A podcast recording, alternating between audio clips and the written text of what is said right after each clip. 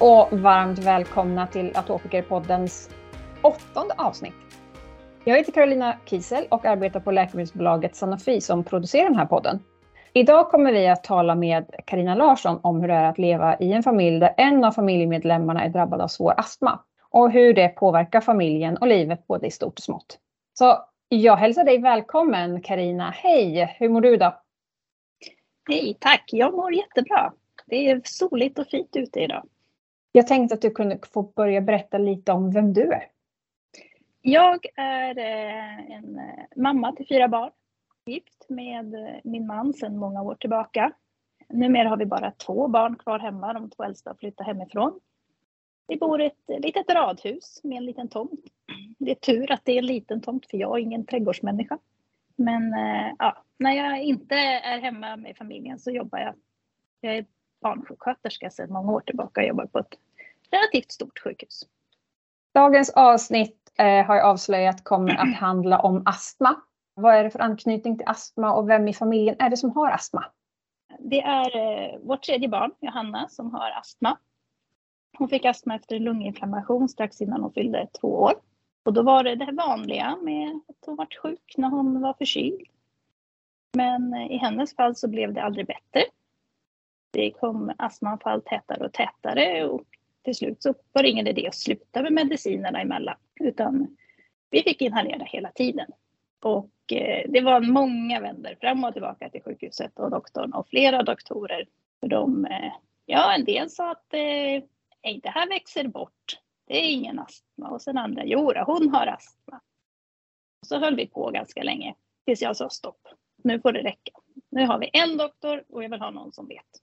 Och hon har ju fått göra många, många, många utredningar. Och eh, det krävs ju att man står på sig för att komma någonstans. Mm. Det här var ju en, en eh, tuff eh, resa från hennes lunginflammation som du nämnde att det tog ett tag innan ni fick mm. en, en diagnos. Berätta lite mer om just den här vägen till hennes diagnos. Nu har du redan mm. nämnt det lite grann, men ja. du kan ta det lite igen. Nej, vi har ju då eh, varit och hon har gjort många lungundersökningar. Det har varit mängder med blodprov.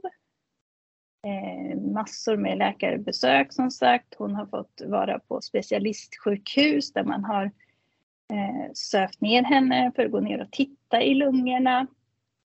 Jag vet inte hur många gånger hon är röntgad. Eh, vi har prövat, jag tror nog nästan alla mediciner som finns för att hitta någonting som funkar. Mm. Eh, vi har gått ifrån de här vanliga som man får i första varvet med ett litet plaströr och en spray som man ska inhalera till ångmaskiner. Vi har testat med pulver och andra sprayer. Men nu har vi nog hittat en, en kombination som faktiskt fungerar med både sprayer, pulver, ångmaskin och sprutor. Och det har ju också varit tyvärr väldigt många läkarbyten. Men jag har känt att jag vill ha en läkare som lyssnar på vad jag säger. Jag tänker inte gå till någon doktor som bara sitter och säger att jag är minsann läkare och specialist. Det som jag säger det är det som gäller. Utan man måste kunna prata med läkaren.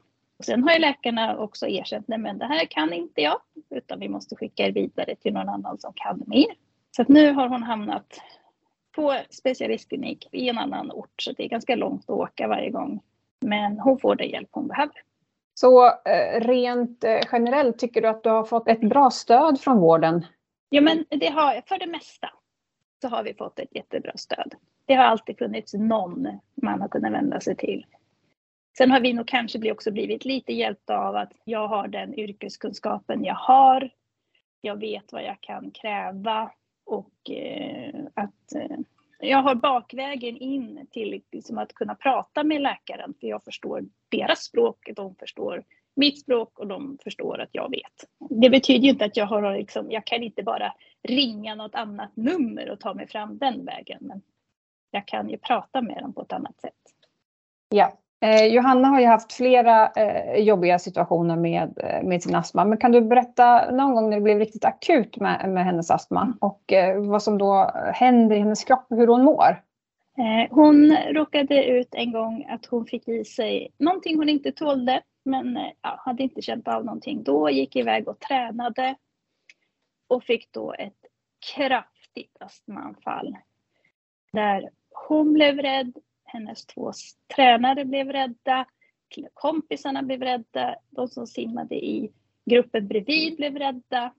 Men det var en mamma där till en tränarkompis som själv har astma som kunde vara lite lugn som ringde mig. Som hade då placerat Johanna sen då framför en öppen dörr för att hon skulle få känna att hon fick lite frisk luft på sig. De hade försökt inhalera men det hjälpte inte.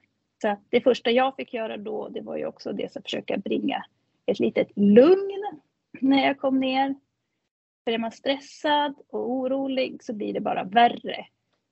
Och vi fick inhalera ännu mer innan jag kunde ta med henne hem där vi kunde gå vidare med ännu kraftigare mediciner som vi har hemma. Och Johanna säger att det blir en klump i halsen först. Och sen är det som att andas i ett sugrör. Och det blir fullständig panik i henne. Hur mår Johanna efter ett sånt här anfall?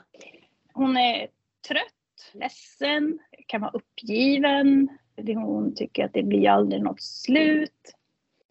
Och så blir hon ju jätteskakig för att hon får så mycket mediciner när det behövs. Och ni i familjen, hur, hur mår ni efter ett sånt här anfall? Eh, det ju lite på, men ofta så är det här tyvärr ingenting som vi åtgärdar bara på en eller två inhalationer utan det krävs ett par dagar så att det blir ju väldigt, man blir ju trött för att vi får ju gå upp mitt i natten och inhalera och hjälpa henne. Och, eh, och så blir man ju lite orolig, vad händer nästa gång? Kommer vi att klara det hemma? Ska vi behöva åka in? Eh, jag tenderar väl kanske till att gå in lite i min egen yrkesroll. För att jag blir, istället för mamma så blir jag sjuksköterskan och sånt så betar jag av det vi behöver göra. Men det är ju ett sätt att överleva det här. Nu är ju inte Johanna med oss eh, här idag, men, men vad tror du att Johanna tycker är det allra jobbigaste i vardagen med, med astman? Alla mediciner. Det tar henne nästan 20 minuter på morgonen och på kvällen att ta medicinerna innan allting är klart. Hon måste alltid tänka på att har jag allting med mig? Hon hostar och tycker att hon kan störa. Och hon kan inte springa som alla. Hon kan inte liksom träna på samma sätt, på samma lika villkor. Det finns alltid en bakomliggande rädsla. Att vad händer? Behöver jag ta de här hemska sprutorna som hon är jätterädd för? Eller kommer det att räcka bara med medicinerna och inhalera? Vad tycker du eh, och eh, familjen är det jobbigaste med astman? Eh, planeringen, att alltid tänka, finns det mediciner? Har vi allting med oss? Vad har vi för backup? Vad kan hända? Var finns det liksom ett sjukhus? Vi måste alltid ha det i baktanken. Mm. Eh, med den eh, vetskapen så förstår jag ju att ni har anpassat livet eh, efter Johannas astma. Har ni anpassat livet på ett annat sätt också? Vi har fått göra oss av med våra två hundar. Vi har sålt vårt hus och flyttat till ett annat boende. Vi åker sällan och bor på hotell. Vi åker med husvagn. Johanna flög för första gången för ett år sedan. Ja, det är mycket. Vi, vi finns alltid, vi måste alltid planera innan vi ska göra någonting och dubbelkolla. Vi går inte ut och äter på restaurang. Vi prövade det här för eh, två månader sedan. Det gick inte bra. Har Johanna några så kallade triggers som ni vet att hon blir sämre utav? Förutom infektioner så är det ju födoämnen. Hon är jätte, jätteallergisk mot till exempel vete eh, och råa ägg. Och sen har jag också väldigt allergisk mot pälsdjur och pollen. Eh, hon kan inte gå in i en ishall för den här kalla torra luften gör att hon blir jättesvårt sjuk i sin astma. Däremot så funkar hon jättebra i de här varma fuktiga badhusen som hon älskar att vara i. Ja, för det var min nästa fråga. Mm. Finns det ställen och, och, platser, situationer som, som faktiskt gör att hon, hon mår bättre eller att hon är sitt bästa jag? Ja, det är varma, fuktiga miljöer. Sommaren funkar jättebra för henne. Vintern inte alls lika bra. Eh, men eh, ja, det allra bästa är ju faktiskt badhuset. Och där är hon sex dagar i veckan. Ja, det, det, är en bra kombination då, att hon tycker om att simma också. Jättebra. Hur mår Johanna idag? Är hennes astma under kontroll idag, tycker du? Ja, den är relativt under kontroll. Hon eh, tar sina mediciner som hon är liksom planerad att ta, vilket ändå är ganska mycket. Men hon behöver sällan ta mer än det som är liksom tänkt. Och i hennes fall så innebär det att hon tar luftrörsviggande tre, fyra gånger om dagen. Men det är vad hon ska göra, så det är inte att hon är eh, under dålig kontroll, utan det är vad hon behöver. Nu nämnde vi tidigare att, att hon är eh, många dagar i veckan i simhuset och är aktiv och simmar. Eh, vad, vad bör man tänka på innan man ska träna? Eh, det man måste tänka på är ju att dels sköta sin grundmedicinering. Gör man inte det, då går det inte så bra. Och ta luftrörsvidgande innan och ge sig tid att värma upp. Det tar längre tid att värma upp en kropp som har astma. För går man på för hårt för fort så får man andningsbesvär. Sen också även under träningspasset, inte vänta för länge med att gå iväg och ta sina astmamediciner utan man gör det i tid så kommer man tillbaka till träningen mycket fortare än om man väntar för länge. Vad tror du är det jobbigaste med astman som andra inte har vetskap om? Alltså, en svår astma är ju, det är ju ett funktionshinder. Men det syns inte. Eh, om man har någon som till exempel har ett fysiskt funktionshinder så, kan det, så syns det och folk förstår att ja, men den här personen klarar inte av att göra saker på riktigt samma sätt utan behöver anpassas lite. Men astma eh, syns inte. Det ligger där i bakgrunden och lurar. Man vet aldrig när den poppar upp. Att eh, känna stöd och trygghet i livet är ju såklart viktigt för alla, alla människor och eh, jag tänker att man kanske behöver det ännu mer när man har en, en så här så pass jobbig sjukdom. Eh, har du eller familjen haft andra personer i nätverk som har stöttat er? Ja men det har vi. Vi är ju med i olika eh, astmagrupper. Johanna är med i, dels i Unga allergiker. Hon är med i Astma och allergiförbundet. Det är vi allihopa. Hon har varit på läger för barn och ungdomar med svår astma och allergi. Där alla har samma problem. Och det var jätteuppskattat. Jag är med i eh, några olika Facebookgrupper där vi är samma personer som har hängt ihop i säkert tio år. Där vi kan prata. Vi pratar privat och vi pratar i grupp. Sen har jag jättefantastiska kollegor på jobbet som jag kan ventilera när jag pratar med någon utanför familjen egentligen ett funktionshinder som man behöver vara öppen och prata om. Det är ingenting man ska skämmas för. Jag tror, eh, precis som du säger, att det är viktigt att eh, faktiskt våga prata med andra om det och dela erfarenheter och, och kunskaper. Eh, men har du tagit till några andra så att säga, copingstrategier för att klara de här riktigt tuffa dagarna? De riktigt tuffa eh, sjukdomsdagarna som det liksom faktiskt oftast blir, då ja, jag blir sjuksköterska. Jag går in i min yrkesroll och eh, bara liksom jobbar på. Sen går jag ut i skogen. Jättebra. Man måste hitta sina strategier eh, för det. Mm. Ja, men det är svårt. Det är liksom, man får ju vara där och då och nu. Vi kan inte lämna över till någon annan utan man får ju bara härda ut egentligen. Har, har Johanna några copingstrategier som, som du vet att hon tar till för att faktiskt klara perioder som är svåra? Jag tror att hon har börjat få copingstrategier.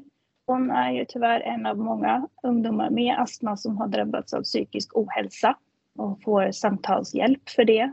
Men jag vet att hon har på något chattforum, Discord eller vad det nu var för någonting, där hon har fyra, fem stycken som hon har mycket kontakt med, där de pratar om allt möjligt. Och jag vet att de också har hjälpt henne när hon ska ta sina sprutor.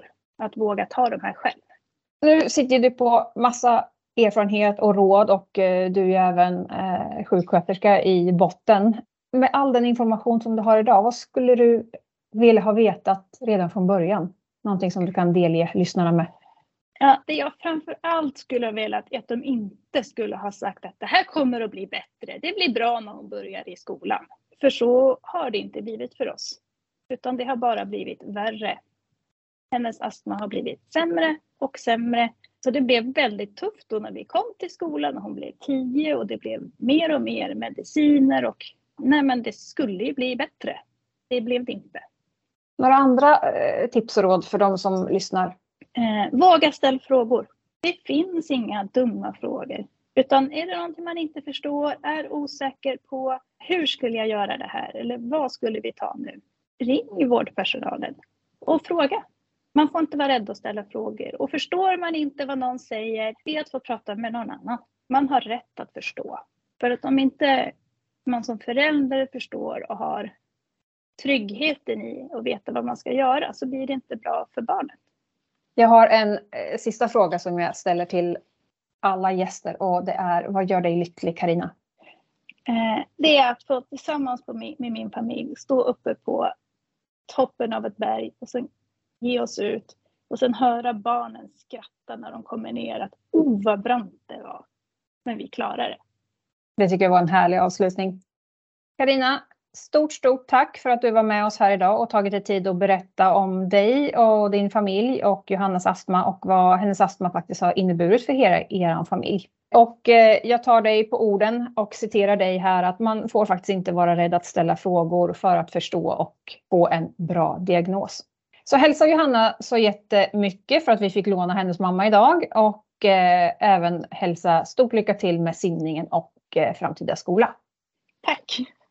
I nästa avsnitt har vi med oss Emma Johansson och vi kommer då fokusera på atopiskt eksem. Hon är överläkare och dermatolog och Eh, både forskar inom ämnet och jobbar kliniskt och träffar patienter på Karolinska sjukhuset. Då ska vi fortsätta diskussionen och kanske lära oss något nytt om atopiskt eksem och vad ett patientregister kan göra både för vården och patienten. Så missa inte det.